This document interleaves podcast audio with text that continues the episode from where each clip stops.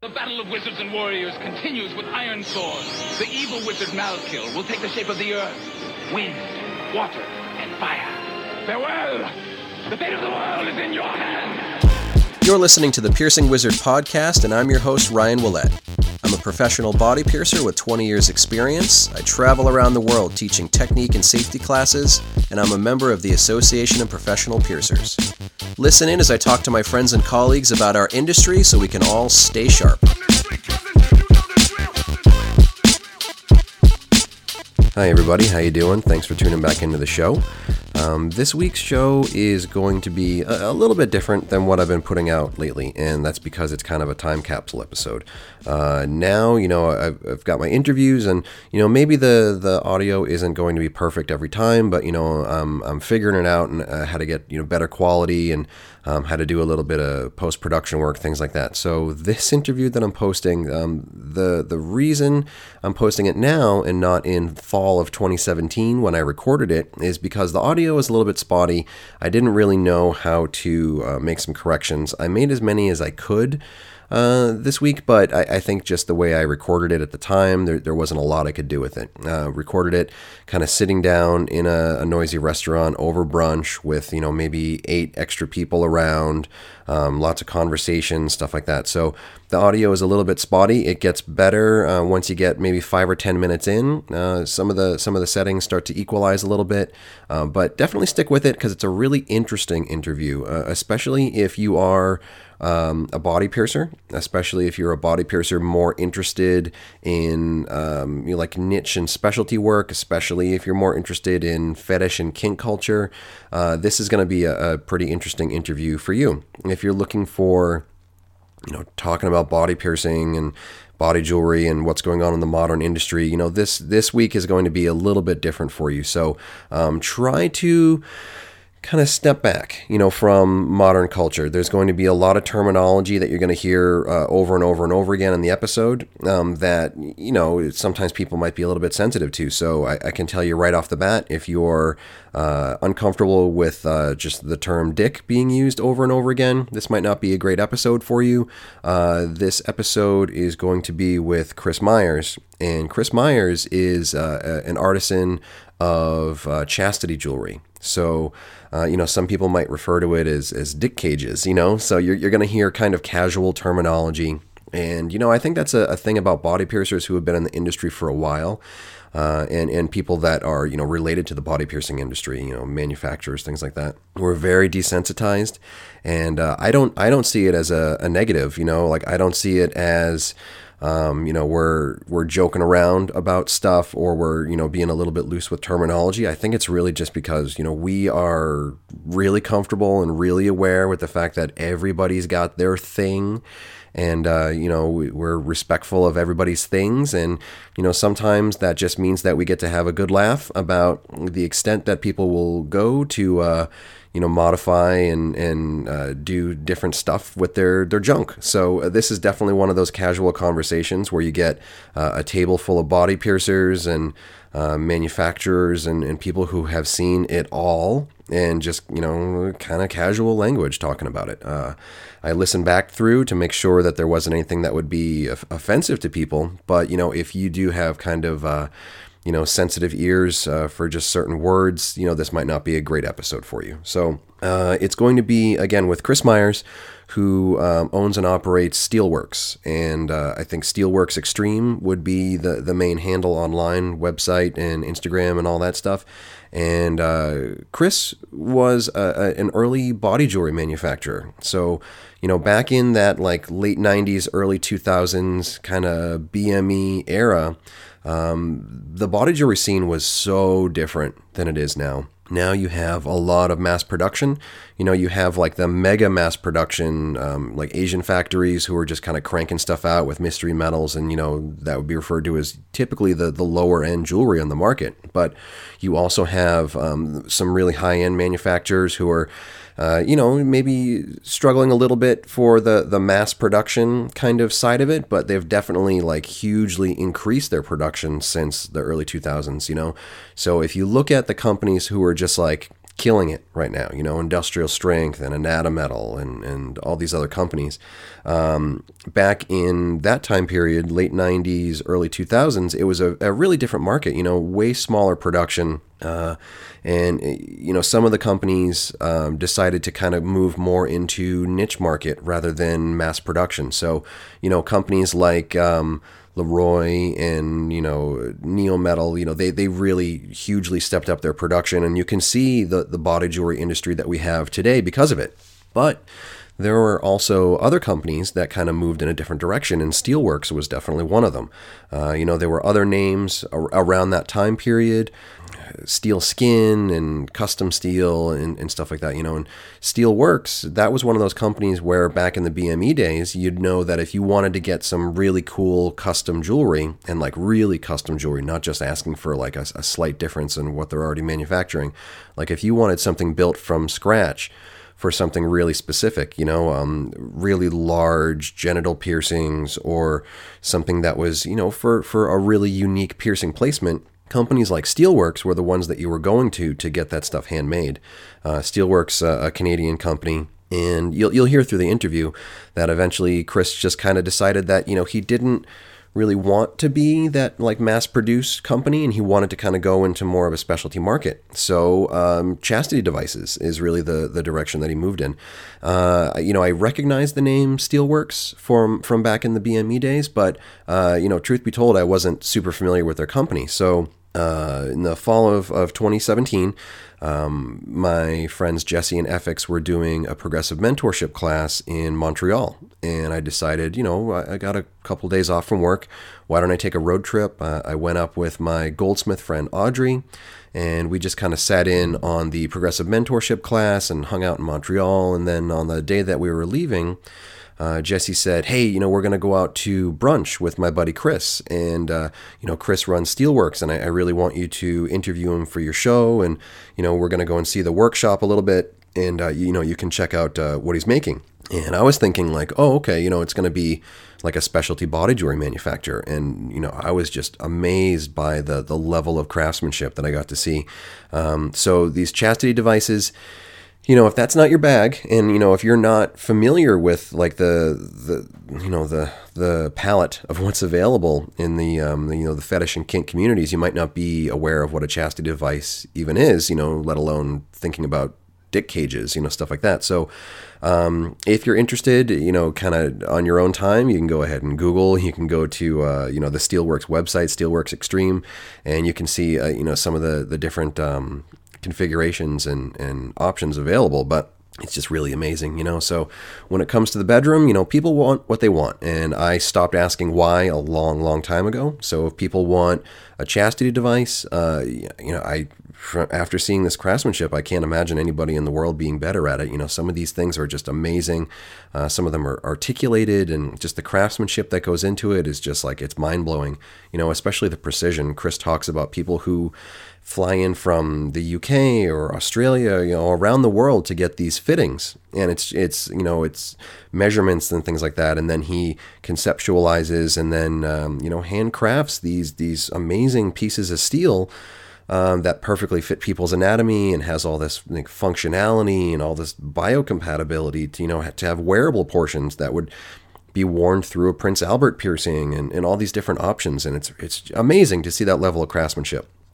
You know, I, I really respect uh, artisans who can close their eyes and imagine something and then you know just bring it into the real world you know in the way that tattooers can can draw these amazing pieces of art you know and then I know all these different jewelers that can just make all this amazing stuff out of you know metals and gold and all, all this different stuff. And, and steelworks was definitely uh, an experience for me. So this interview is going to be a little bit mixed on the, the audio side of it. We're just kind of chatting over brunch. Um, jesse handles a lot of the questions because as i said i'm not super familiar with, with steelworks but it was fascinating to, to hear chris's story and, and just learn a little bit about that world so, um, you know, I'll be back to more piercing centric episodes in the, in the coming weeks, but this is a really, really good one if you're interested in that wider world of body expression, uh, body modification, body art. You know, and and I think.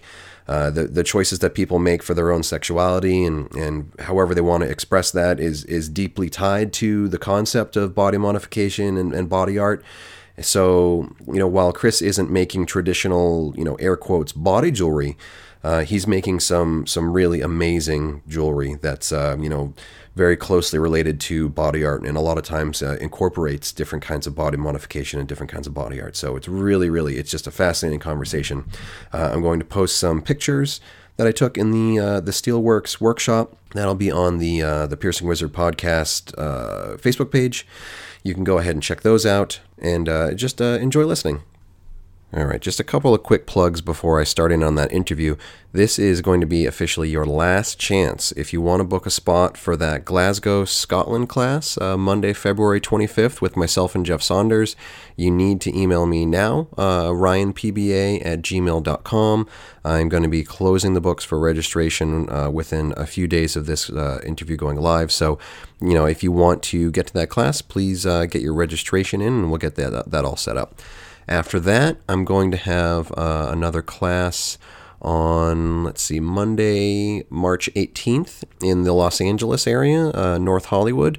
That's going to be the Understanding and Applying Freehand Piercing Techniques. Registration is open now. That's going really strong. I think I've got about 25 people so far. And uh, if it stays on track, this might end up being my, my biggest class yet. So I would love to see um, as many people as possible out in LA. And I'm looking into my Airbnbs, and I think I found a nice one right on the Venice Beach. Uh, so I, I, think it should be pretty pretty fun for a trip. Uh, I've got one more class locally for me. Uh, it's going to be uh, Sunday, March 31st in Boston, and it's going to be part of the Boston Tattoo Convention. I'm going to be doing that class on nipple piercings. Uh, if you are interested in any of these classes, you can go to precisionbodyarts.com slash seminars, get all the info there, uh, or you can go to the Body Art Education by Ryan Willett Facebook page, give that a like, you can check out all the event pages. So I'd love to see you at those classes, but for now, let's get into this week's interview with Chris Myers from Steelworks Extreme. Yeah, Pretend that's not that. Even here. Oh, we yeah, can start from the point where I opened it in Montreal. We'll start from that point. Yeah, sure, whatever you want. You know, yeah, give yourself like a quick introduction. You know, hi, I'm X from X. You know. Oh yeah. Yeah, yeah. What's your name? Really? Thanks. Good job. the new people at the table. well, to be honest, what I was, I was hoping for is because there's a lot of people here, up and coming. You're really putting uh, me on the spot here. Man. Yeah, I know. You're welcome. but up and coming piercers. He's from Australia. Did you even hear of Chris before? Um, I knew of you because of BME. I don't know about BME, but Bruno was raving about you when it was technical. Okay. Steelwork. And then he was sad that you didn't make jewelry. So there's a name for you. Right. People do know you. Yeah. A lot of the old timers do. So for Yeah. anybody new listening, like who would be not familiar with maybe Steelworks or where the Steelworks name comes from, what do you do? And what's your name? Name's Chris. Chris what? Chris Myers.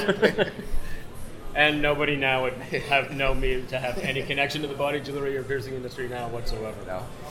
Uh, So where did it begin? It began Okay. in Toronto, but now you're in Began in Montreal. We're sitting here in Montreal. And then I moved to Montreal when I was 20, Mm-hmm. and that's really kind of like the beginning of it. You focused directly on focused body jewelry at that time? Totally on body jewelry, 100%, and wholesale.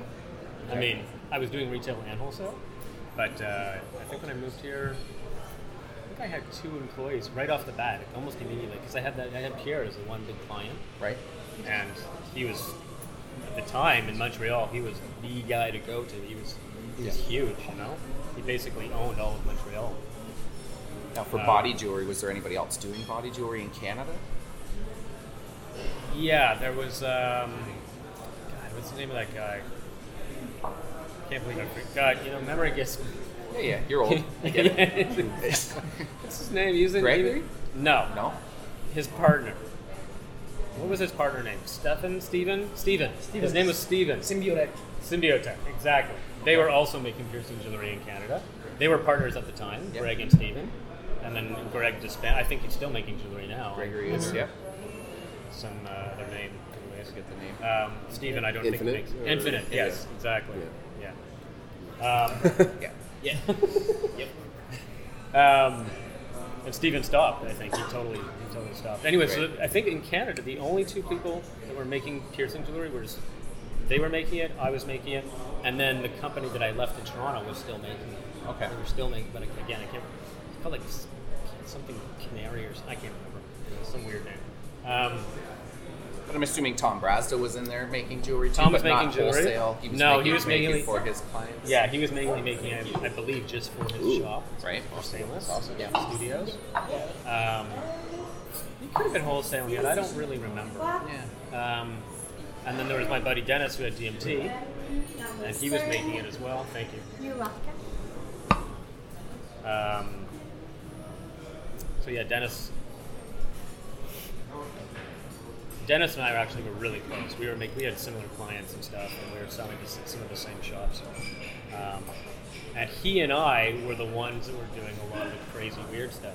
Shannon at the time was sending us a lot of business, Yeah. um, and we both had. Uh, And when you say crazy weird stuff, are you, we talking? Well, I'm like talking just- about doing like what like- was crazy weird back then compared to what we're thinking crazy weird now. Yeah. Was that? I think there were phases of crazy weird. So Yeah. it started with Dennis and I, DMT and Steelworks. Three eggs bacon offer. we, Merci.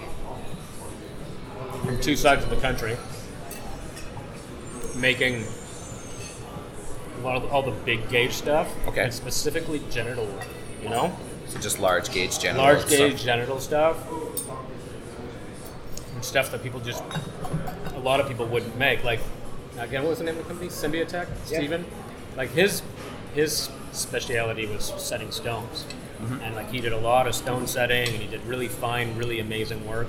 He had some really innovative designs as well. He had a lot of innovative, exactly, a lot of really innovative designs. Um, Tom as well. He was like, Tom brought in a lot of. Like, He brought in LVM and. Um, Yeah, it's like my Tom had really high standards, you know. And uh, I'll check, but if not, although he was do you- busy trying to, you know, blow us all away by making internally threaded 18 gauge jewelry that nobody gave a shit about. But Right. Right. Skype. Um,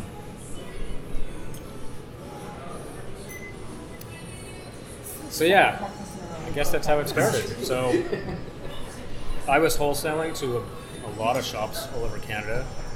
Couple So in you got States. known for doing all large gauge, all genital work, a lot of the genital and work. And then BME probably helped boost that. Well, it, it, it, it, It boosted. It was what it put was you on the it, map. it was what put me on the map. BME, BME. There was like Steelworks Gallery in BME, and it was just full of all these dudes, Yeah, just crazy Dicks. shit, just dicks and pussies. yeah, yep. yeah. Guys are much more inclined to mutilate their genitals than men, women. I find. Come on, modify. Sorry, Mom.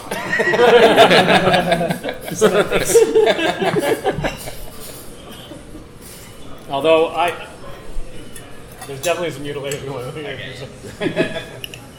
I remember one specific client, and I don't even I don't remember anything about him, but I remember the photo distinctly, and you couldn't even tell it was a dick. There was like he had put like maybe a dozen really large gauge pieces of jewelry into himself. Thank you.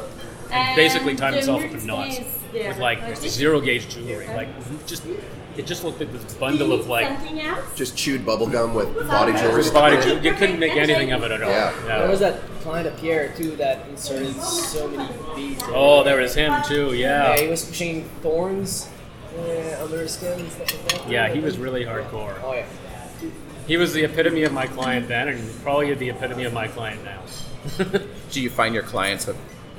You were saying that the, some of the extreme stuff back then it's come in waves. You were saying. Yeah, So- well, because I, so I was dealing with like all the like the stuff that nobody would make. Basically, I was the guy, the go-to myself and DMT were the guys that uh, go. We, we're- the go-to guys for the stuff nobody would make. Right now, And you like that challenge? Yeah. What's that? Jesse's fork, I guess. oh, did I take your? Oh, Oh, I said okay. we, we kind of like. I was like, what are you looking at? Um, But yeah, you like that then- challenge. You wanted to. yeah, exactly. We all want to be young and innovative and trying to stay ahead of the game, you know. and-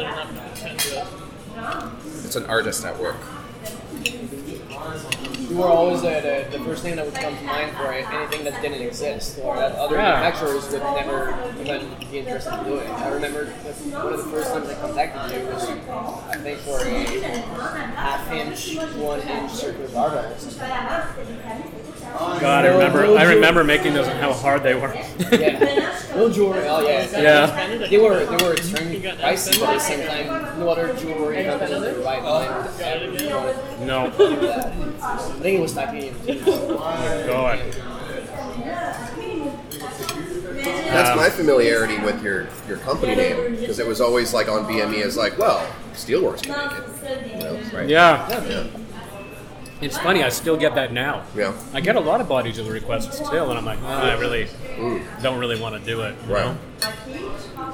And I'm not even set up for it anymore. I got rid of most of my jigs and fixtures and some of the smaller machinery that was specific to making piercing jewelry. Yeah. I don't really have it anymore. Yeah. Sold So me one of is it ladies. mostly infibulation kind of stuff?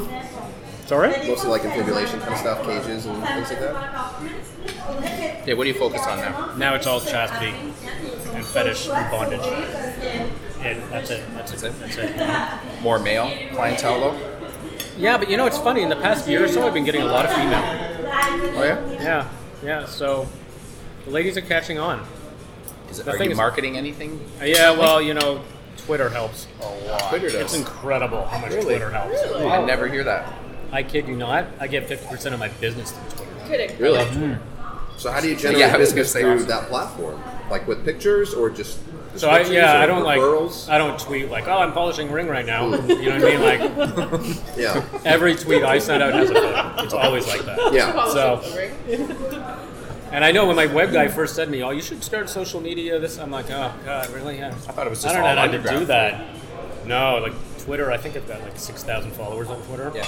Which is not a lot, but for a niche business, that's Yeah, it definitely you know, is if you're that Yeah. specific of a product. right. Exactly. You know. Because that could be like 50% of people in the world that are Mm-hmm. interested in it. So, and it, it, it, it blows me away actually how often things get retweeted rapidly. Right. Um, Especially some of the stuff you do. yeah. Yeah. And the thing about Twitter, you may or may not know, is that you can post anything on Twitter. Yeah. So Twitter is kind of like the new BME heart. You can put anything on Twitter. Um, it- And it- Instagram's gotten more PG, right? Oh, because, PG, because yeah. Facebook exactly. owns it now. Yeah. So I have Oh, an Instagram owns account as well, but Yep. it, my Instagram account is quite tame. Right. In fact, I pushed the limits. A, I think about a month or so ago, we put a, we put a photo up, and I was like, okay, let's see if Instagram takes it down. And surprisingly, they didn't. What's your Instagram handle on there? Is it just Steelworks? Yeah, I think Steelworks extreme. Steelworks Extreme. Mm-hmm. Yeah, So that's impressive. Where would you say most of your business comes from around the world? Would it be American? Mostly the States and Europe. Not a lot of Canadians at all. No. Very few. Yeah, I don't know what it is with Canadians. Too nice. Too nice. It's too cold to wear a cage on their dick. You need to get heated cages. heated cages. That's next level. Oh yes. Flat cages. You know where the industry started to change a lot? Oh yeah. When the whole like implants and uh, like implants and stuff, when all that Yeah. kind of came to be. You know? Like the harder body modification Yeah, stuff. yeah, exactly. That was another big like, whoop, you know, like, jump. We did a Because I went Was that from in the like, nineties? We used to do a lot of transdermal yeah. Did I ever make transdermals for you? Yeah. Would you say that was late nineties? When you s- saw that jump? Um, Sure. Yeah, I guess late '90s, early 2000s, probably. You know. I was making a lot of uh, transdermals for Lucas. Yeah. Do you still in touch with Lucas? Every once in a while, we shoot a message to each other, but again, he's still kind of in the industry, I think, fair, a fair bit, and I'm quite removed. So but there is a parallel there because of, he's in the fetish scene, Right. and quite intertwined with that. Industry adjacent. Yeah. so, But weren't you Yeah, there's a big making? Um, there. So you also went into um, designer jewelry at one time, did you not? Like making rings and Yeah, things well, like when, that had a when. Anatometal and Industrial Strength got in the game, I was like, I'm done. Couldn't compete whatsoever. I'm done. That's and it was also at the time when the, the, this whole scene took a bit of a dip. It Would have been like 2003 maybe ish, somewhere around there. Like, I don't know. I find it. It went into a funk, right around that time. So I was not, uh, you know, I went, I had like seven employees and went right down to like two. And uh, just decided at that point to stop making body jewelry. I had to. Because I couldn't compete with Anatometal and Industrial Strength. The, Right. you know, Barry had put like thousands and thousands of dollars into an amazing kick-ass setup. And uh, he was making a wicked product.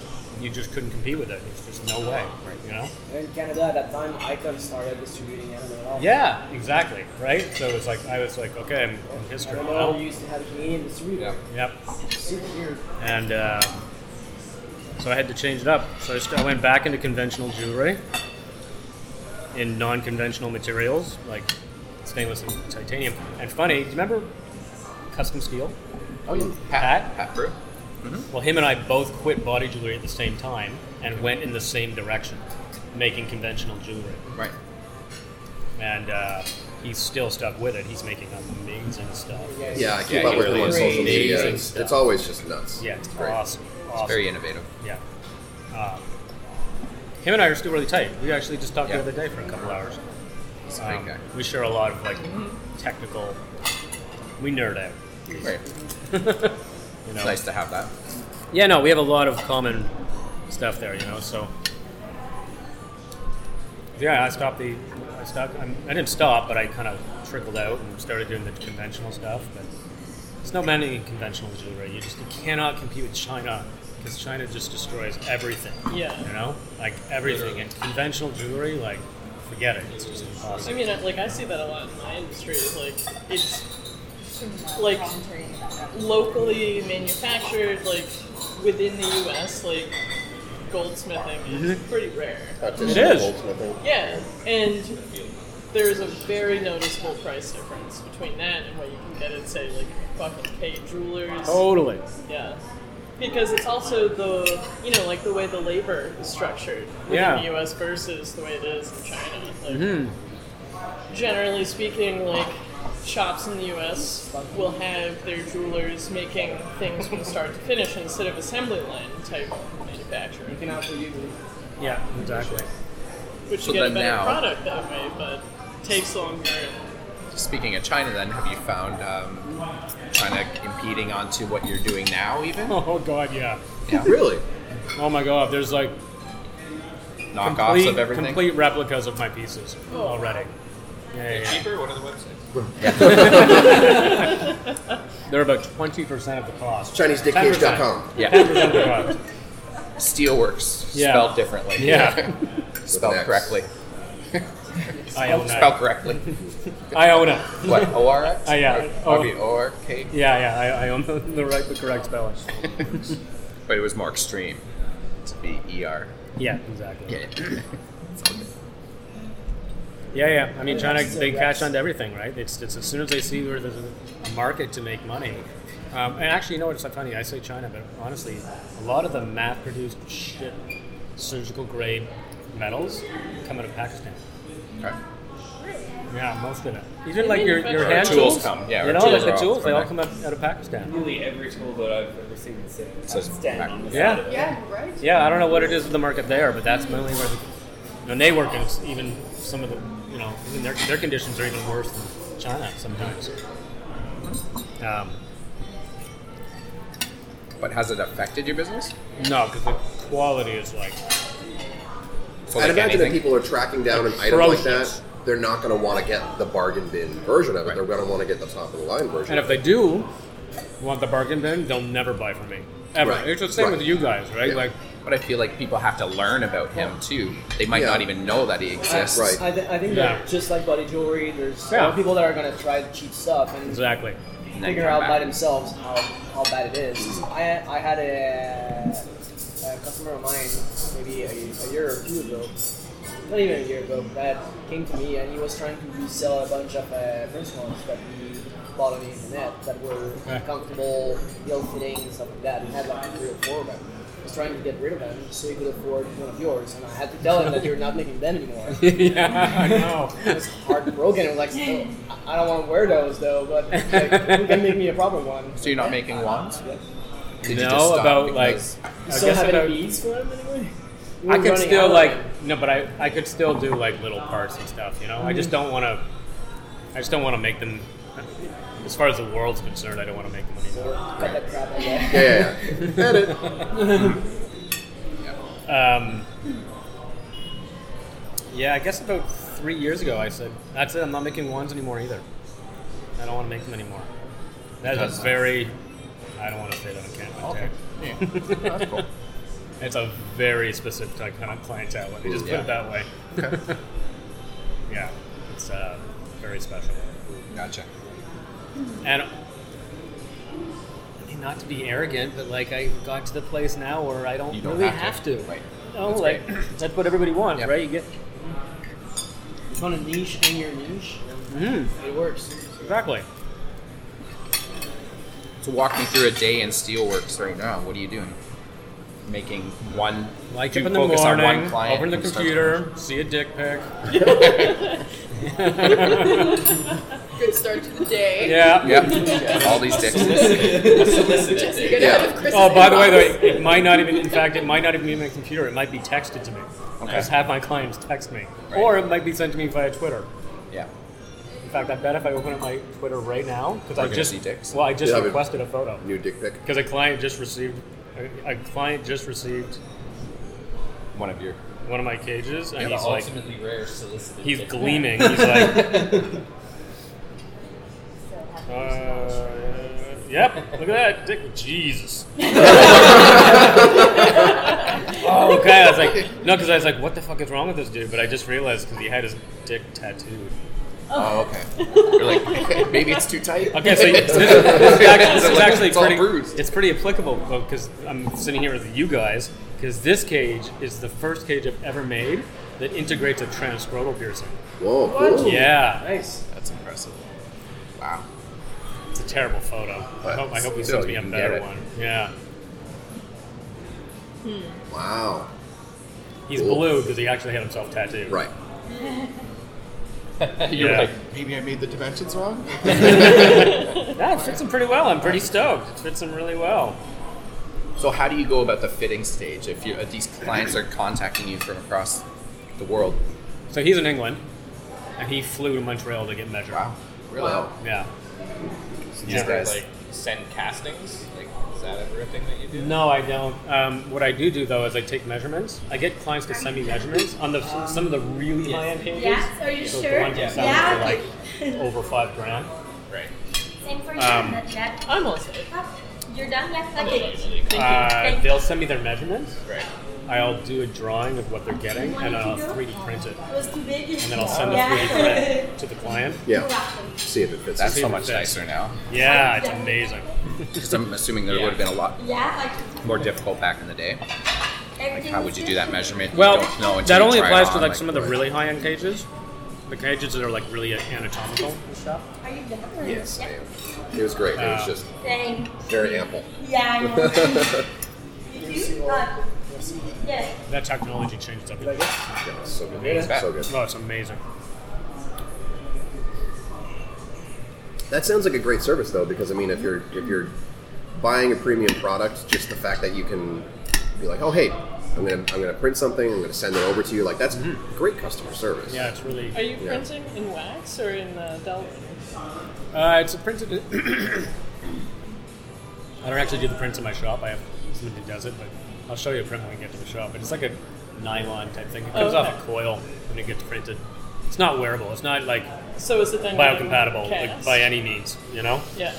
But it's good for short term. Like try it on, make sure it fits. You know. Yeah. Just for sizing. Yeah. So is it a mold made and it's cast? Is it a? Oh, from that you mean? Yeah. No, the 3D print Yeah. is an exact replica of what will be machined. Oh, okay. I see. You literally take the same drawing and you just basically Ah, program that's off cool. that drawing. Machine by hand or machine by CNC? CNC machine by CNC. Yep. Yeah, exactly. Have you considered getting a cast from the 3D printing? It would be absolutely unwearable. Yeah. 3D printing is too porous, and steel is really porous anyway. and steel is pretty porous as well, right? So we, I mean, when I make something, 50% of what goes into it is polishing Yeah. to get rid of the porosity. Do you have a laser welder to fill bits and stuff? I have a micro TIG welder Oh, okay. to fill it. Uh, close enough. Yeah, similar, very similar mm-hmm. technology. Yeah, but the 3D printing thing, overall, like 3D printing, 3D printing metal and plastics and stuff. The only 3D prints that I've seen that are actually like bio-friendly and actually really good quality are dental prints. They're really expensive. So you outsource for that? I outsource for that. The shop is already too small. Right. I don't have enough room for a 3D printer. What kind of turnaround is it on a piece like that? Because it sounds really labor intensive. Most pieces that are non-standard, so I do have standard ones. Mm-hmm. Um, standard's like six to eight weeks, mm-hmm. and then the other ones can go like 10, 12 weeks Yeah, ish yeah. in that neighborhood. Mm-hmm. So what's the It also depends on the client too, right? Yeah. Like the communication and if we have to tweak stuff and go back and forth. Right. So do you have a base price for one and then add on from there, or can I just like get a quote from you online and you would know how long Um, this piece is going to take and judge accordingly? Yeah, I mean, generally, I mean, like, you give a this guy. Let's use this guy as an example. Like, I gave him a ballpark. I said that piece is going to probably. I have my base, which is the base cage, Right. and then everything I built onto it from there, which was the transscrotal part. And but I'd never done the transscrotal, so I'm like, Right. How, do how long is it going to take me? Yeah, exactly. So I'm like, okay, well, I gotta. It's like painting a painting. I don't know the direction I'm Right. going, right? So Yeah. I'm just going to start making it and see where I end up. And sometimes I'll make something and you know I'll spend 10, 15 hours making it. and I'll be like, that's Scrap it. shit. I'm scrapping it. I'm not, I'm not sending that out. You know, and that doesn't go on the client. It goes on me. Right. Right. Because I'm just not happy with it. Right. Because I'm a Rio and I'm a perfectionist. Yeah. Um, so yeah, that piece I think I gave him a ballpark of uh, maybe four grand, somewhere around there. And I said, you know, give or take, it could go up, say maybe ten to fifteen percent. Okay. Usually that's what I say. So I give him a pretty accurate Yeah. quote, you know. Yeah. Um, and in some cases, like that guy, I put in a whole bunch of work and did a bunch of stuff and said, okay, well, I'm not particularly happy with this, but that's all free. Mhm. Okay. If you want to use it, go ahead. Like I made them all these stretching pieces. Yeah. And some of them I wasn't really happy with, but I was like, just they're not. I'm not charging you for them, but you know.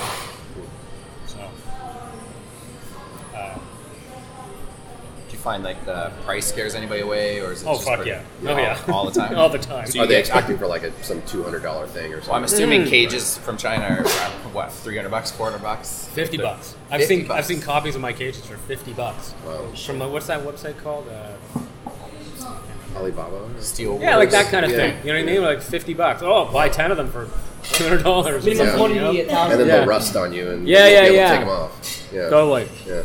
And then some of these pieces have like urethral inserts. Mm. You know, Out of like mystery metal? mystery metal, Oh, okay. urethral inserts. Yeah. This is scary. Yeah. That's really frightening. Yeah. And a lot of them too. This is where I think I have a one up. These three. Being in the industry for as long as I have. A lot of the companies now are trying to integrate piercing into their chastity devices, but basically none of them, not to sound arrogant, but none of them have any history or knowledge of the piercing Right. industry, you know? Right. Because I'm sure they could think like, you know, oh, there's a, a barbell or a ring, we can clip it onto it, but if it's not perfectly sized, and- Exactly. yeah. Yeah, and not even like sometimes when I see piercing integration into pieces, I'm like, piercing doesn't work that way. What are you What are you thinking? Like, Mhm. I saw a picture of a cage the other day. It was a kind of a copy of my one of my cages that integrates a PA. Mhm. The piercing was coming out of the side of the cage, on one side, just one side, Camille's side. Fold it over and stuff Yeah, it in. I'm like it doesn't work that way. You can't stick Yeah. your dick in the cage and turn it like this. I've tried. yeah, exactly. It doesn't work. So would you say you're continuing to grow? Yeah, yeah, for sure. Your wife's now working for you? Or with, With you? me. With you. Yes. You're working for your wife now. yeah, yeah. Haven't I kind of always? Yes, you always have. It's been But 20 she's years. part of the so- business now, but she's been with you forever throughout this business. Yeah, she's been with me since day one, Right. so pretty much. And uh, she's now she's always been somewhat of an integral part of the business, removed. Right. And now she's in it, and uh, It's grown. it's great. Yeah, it's awesome. It's like it's totally But you have kids too. having yeah Two two kids? kids. And they don't know anything about this business? Actually, funny you ask. Yeah? You Yeah. finally broken through it. well, I- my daughter's They twelve. find something? like, No, but this is the thing. So, so now that my wife and I work together, we're, we do talk about work at home, but we choose our words, you know. And uh, we are talking about Instagram and Twitter and stuff. And my daughter's there, and she's twelve. She's like, "Oh wow, Dad, that's so cool! You have an Instagram account for your company." And I said to my wife, "I'm like, oh my god, you gotta go talk to her now. I'm not having this conversation with her. time. You know, like it's time. Please go talk to her." So they went out for like a, uh, a girls' day. She's like, "You know, I think it's time you know what Daddy does for a living." She's like, "Well, I know. He's a jeweler." Which, of course, has been the cover for years, you know. And uh, my wife's like, "Yeah, but he only makes jewelry for dicks."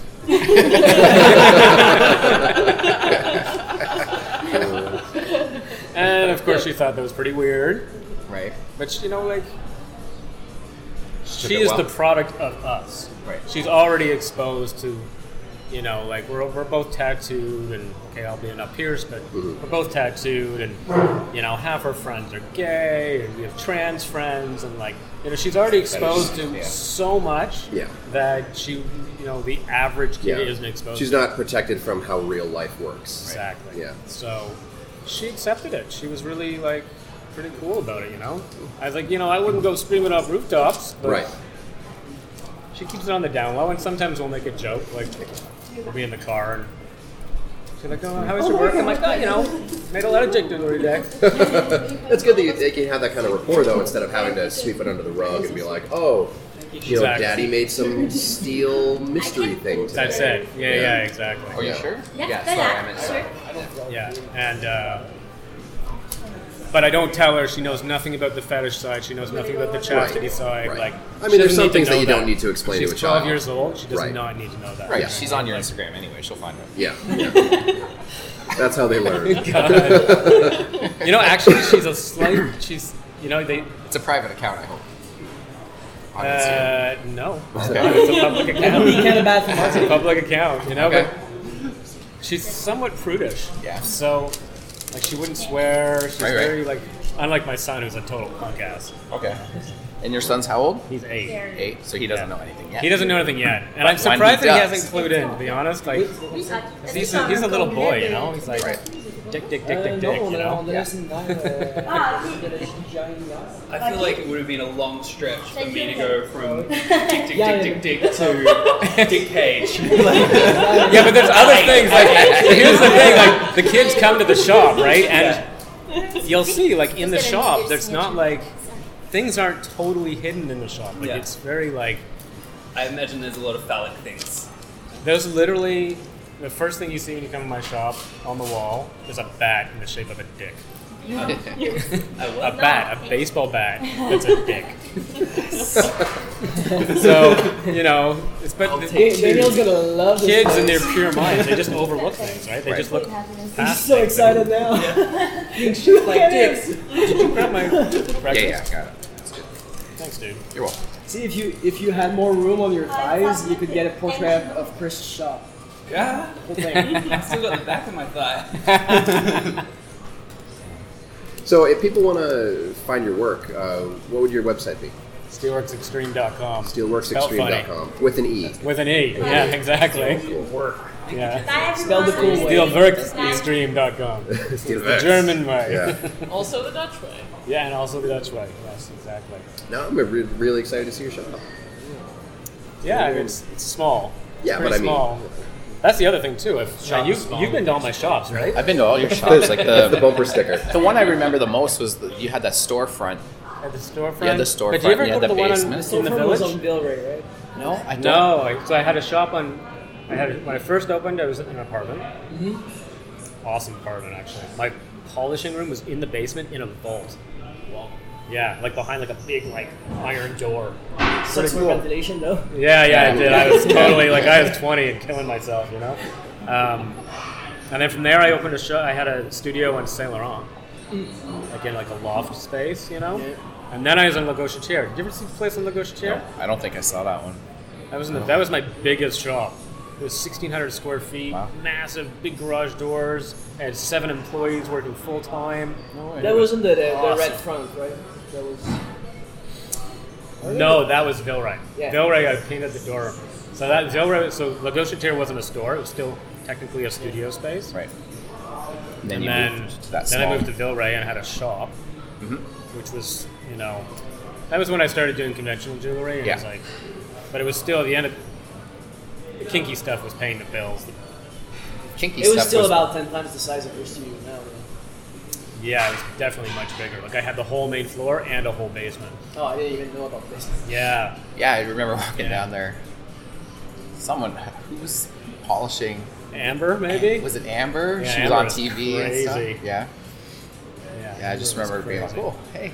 Yeah, she's wild. Yeah, was- she's pretty wild. she was pretty wild. She was super punk rock. she was so punk rock that she quit her job to squat. Oh yeah. Yeah. she quit. She went to. She moved to. Uh, was it New Orleans? Was it New Orleans? No. Uh, uh, Louisiana. Fuck, I'm so bad. Whatever. Wherever like was totally wiped out in like 2000. Yeah, New Orleans area. Yeah, Yeah. exactly. Yeah, she like quit her job To squat. To squat. Really? Yeah. And to become a full blown like punk rock kid. She wanted to punk full time. So She wanted to pump full time. Being punk is a full time job. Exactly. Um, and then I moved home.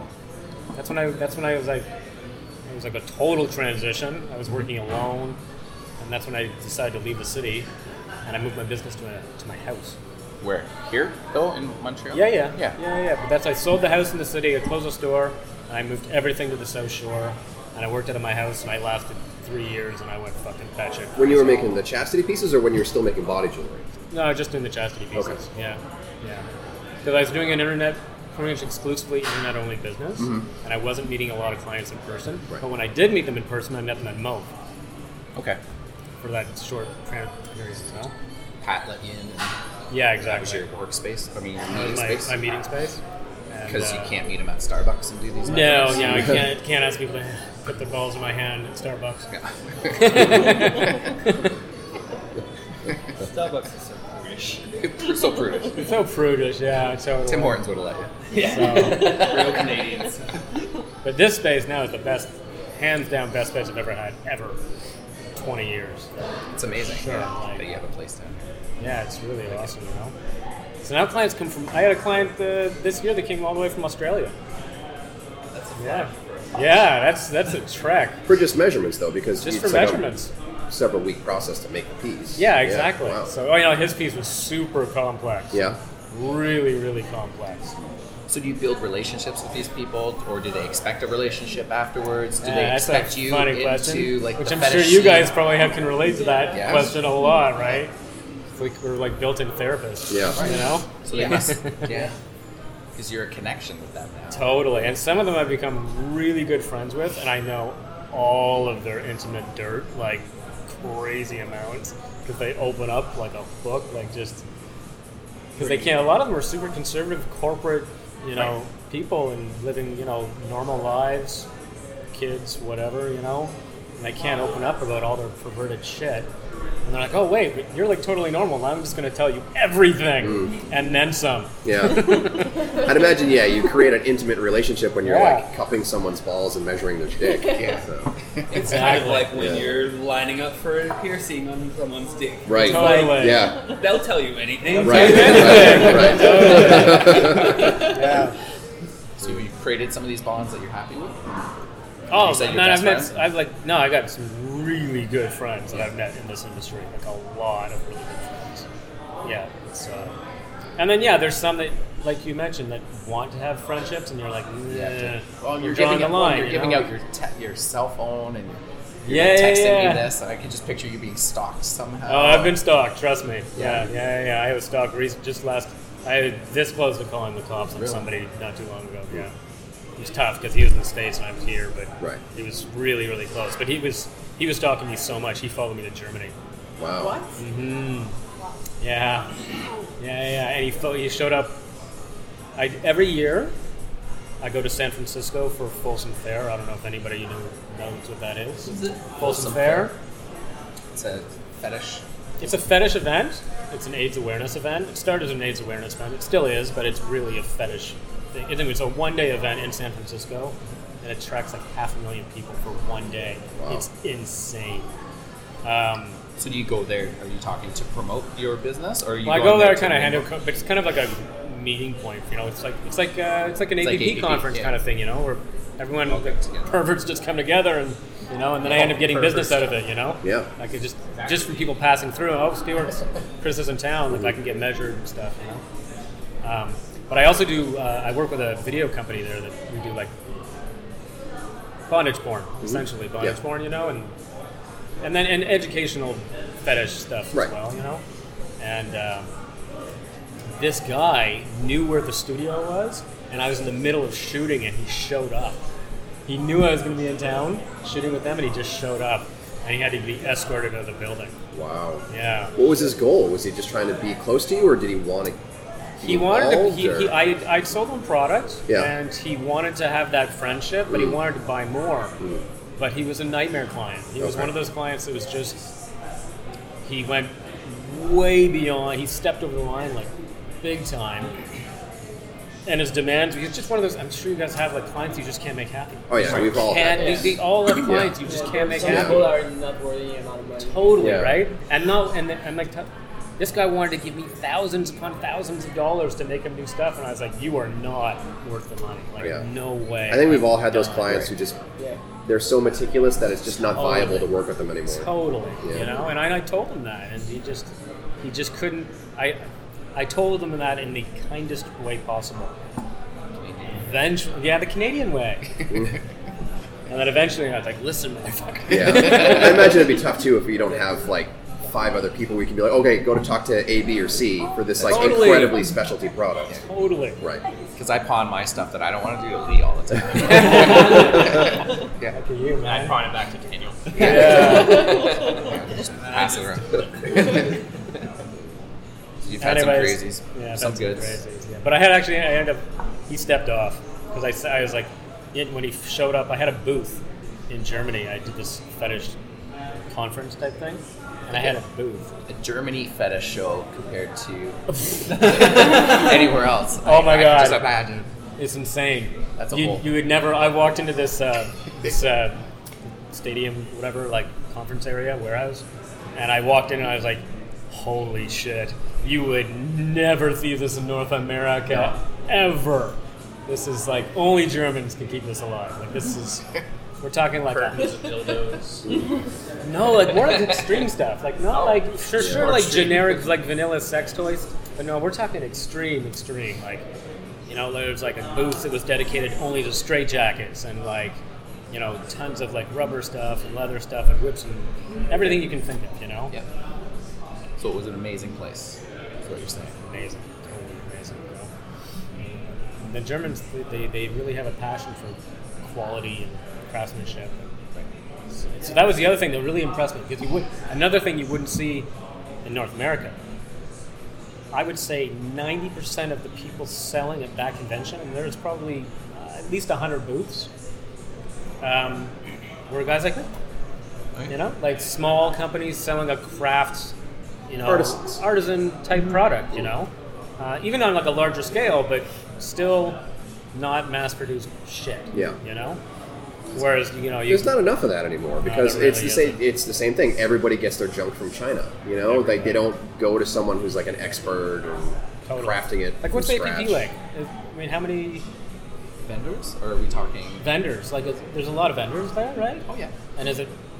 Well, I guess at APP that's a little bit different, right? It's, And not really. I mean, we're not. We don't try to exclude anyone. So we, Okay. we do have companies that are that are selling Chinese manufactured jewelry, and it's practically you walk by with a scoop and just you know. really. We, but we is had it shit? Is it like?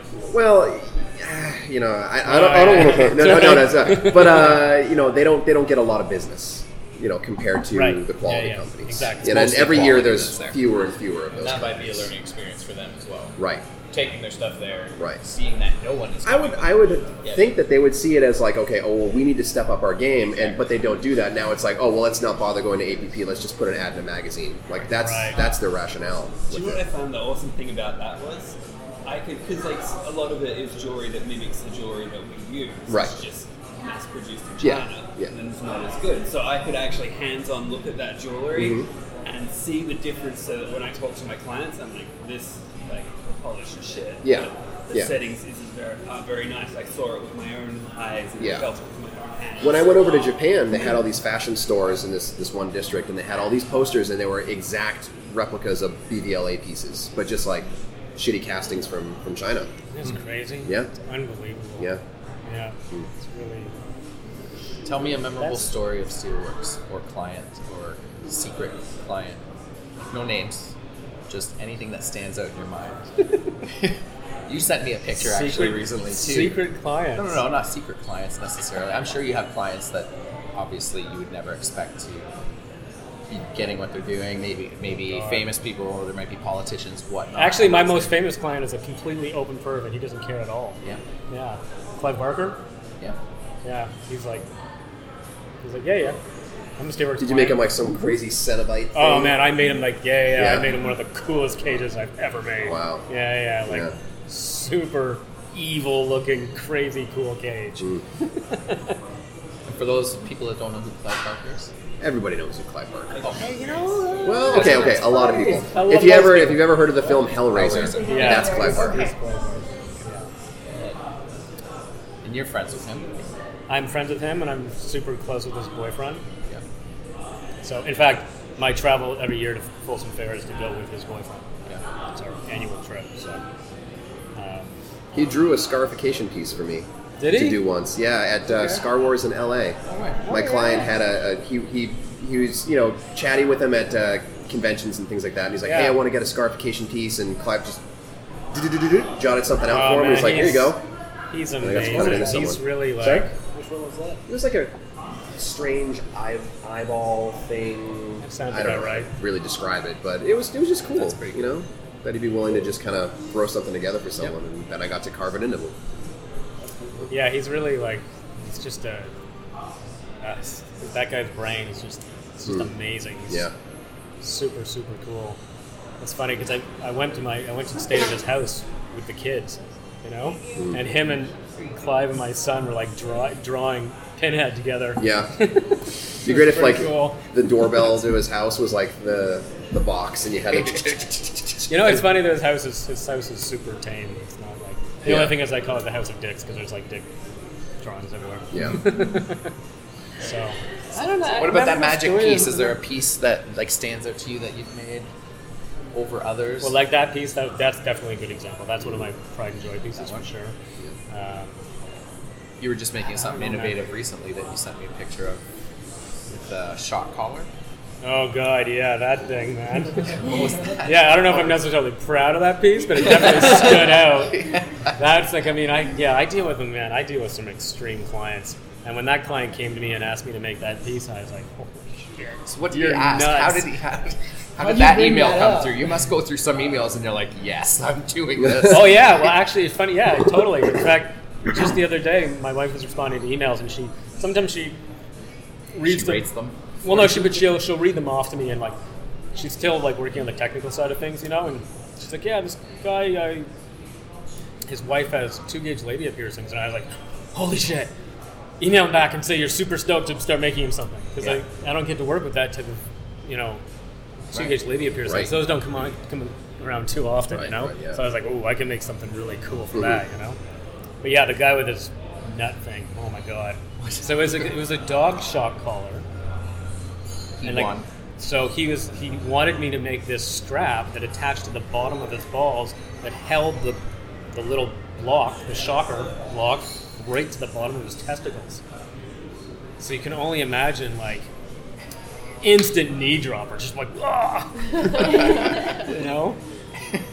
That's why I said that to you, like wrap your head around this one. You let me sit on it all day. I'm like. You, You send me couldn't figure it the out. piece in the morning, and I'll send you another photo at the end of the day. I'm like, Oh, right, "Where's 'cause the- I just sent you the? Yeah, picture of the sent me shocker. I'm like, what are you doing with this? You're like, just wrap your head around this for a while. like this will be fun. When Jesse showed me that, I think I dropped to my knees. Like, Yeah, yeah, yeah, yeah. Pretty uh, hardcore. Has there been anything that you've been like sent a request and you're like, that is too fucked up? Like, I Too far? It's too far.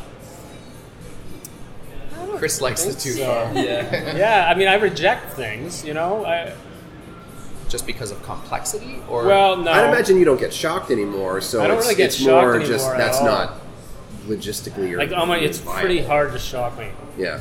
Although I don't like seeing photos of many things. I have a Mm. pretty weak stomach for that. But Have you tried a dog collar?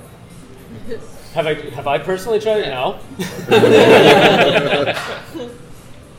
um, uh, yeah, no, nothing really. Like, I would I refuse to make anything permanent. People ask for permanence. I'm like for like break off screws. So it's installed and the screw breaks off. So like I won't make that. the man in the iron mask, but a dick. Yeah, Yeah. exactly. Yeah. You know, Um, I get a fair bit of requests for reroute reroute jewelry. Really? Yeah, That must fairly. be like an intense challenge. It's not actually, to be honest, it's Yeah. really not hard to make at all. Um, but uh, those people I usually, because they're they are also in their own category. Category. Well, are you talking they're like pretty base of the shaft reroute or like behind the scrotum? behind reroute? the scrotum Wow. reroute? Yeah. Yeah. Okay. So usually I tell those people like, you know, put yourself in chastity like permanently Mhm. for five years, Yeah.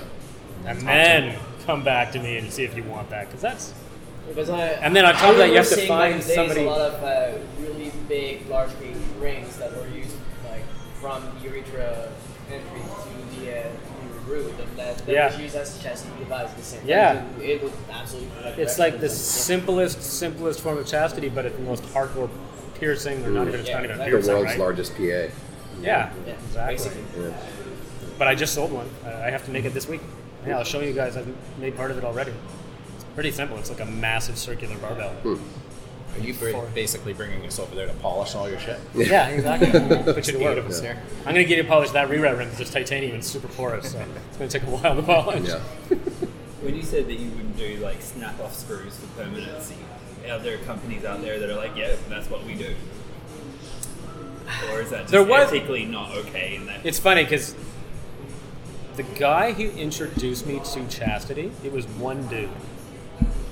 Um, he's from this. He was from Florida, and he was on BME and part of the whole BME hard like genital manipulation, uh, manipulation, modification, whatever thing, you know. Yeah.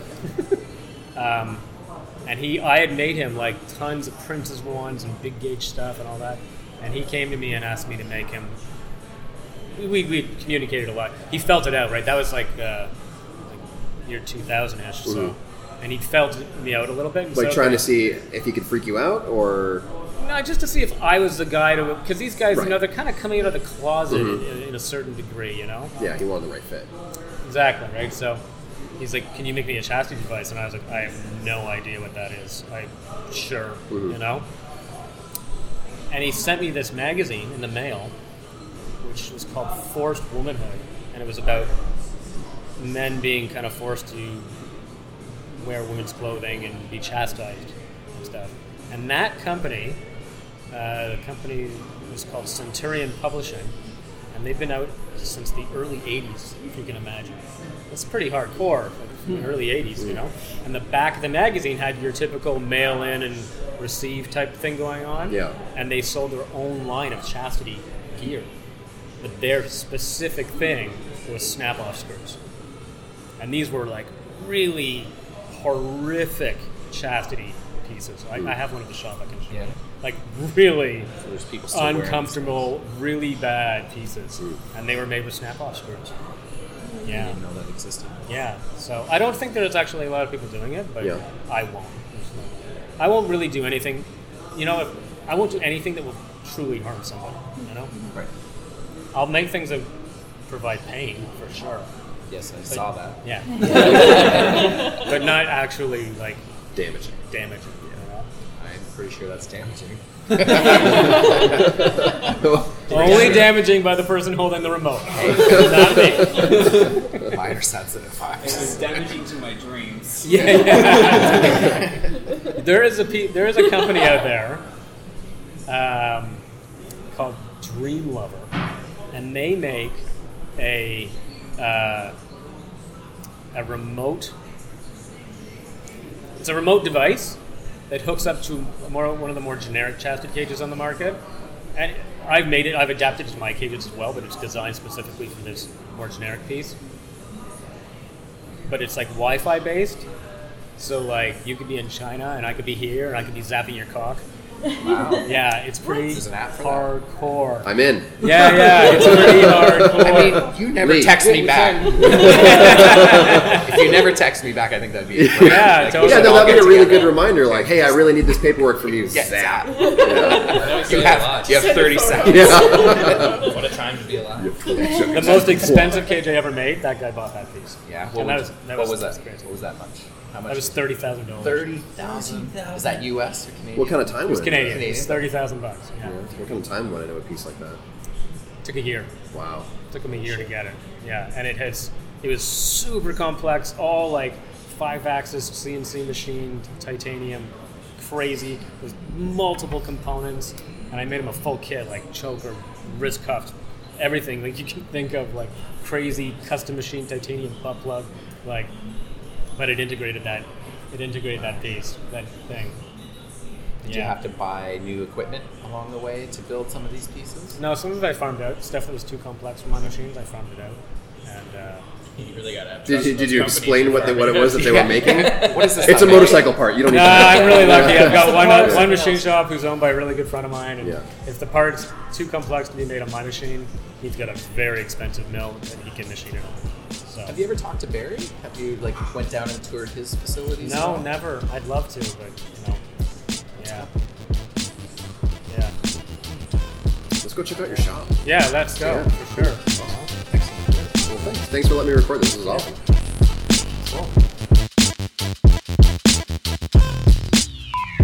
Alright, I hope that audio wasn't too terrible for you. I know it wasn't great, so if you stuck with me through the whole thing, thanks for uh, thanks for listening to that. Um, really fun, just to kind of think about like all the different things people can do to their genitals to have a good time, you know, and uh, sometimes that means like really beating it up a lot, you know. So it's just it's it's like morbidly fascinating sometimes, you know, all the different things that that I've been exposed to over my life and over my career, you know, and I, it's just one of those weird things where like you know if you talk to like the normal average person you know who just has like boring old sex and doesn't try anything new ever like they're they're never going to be able to have a conversation about stuff like that you know?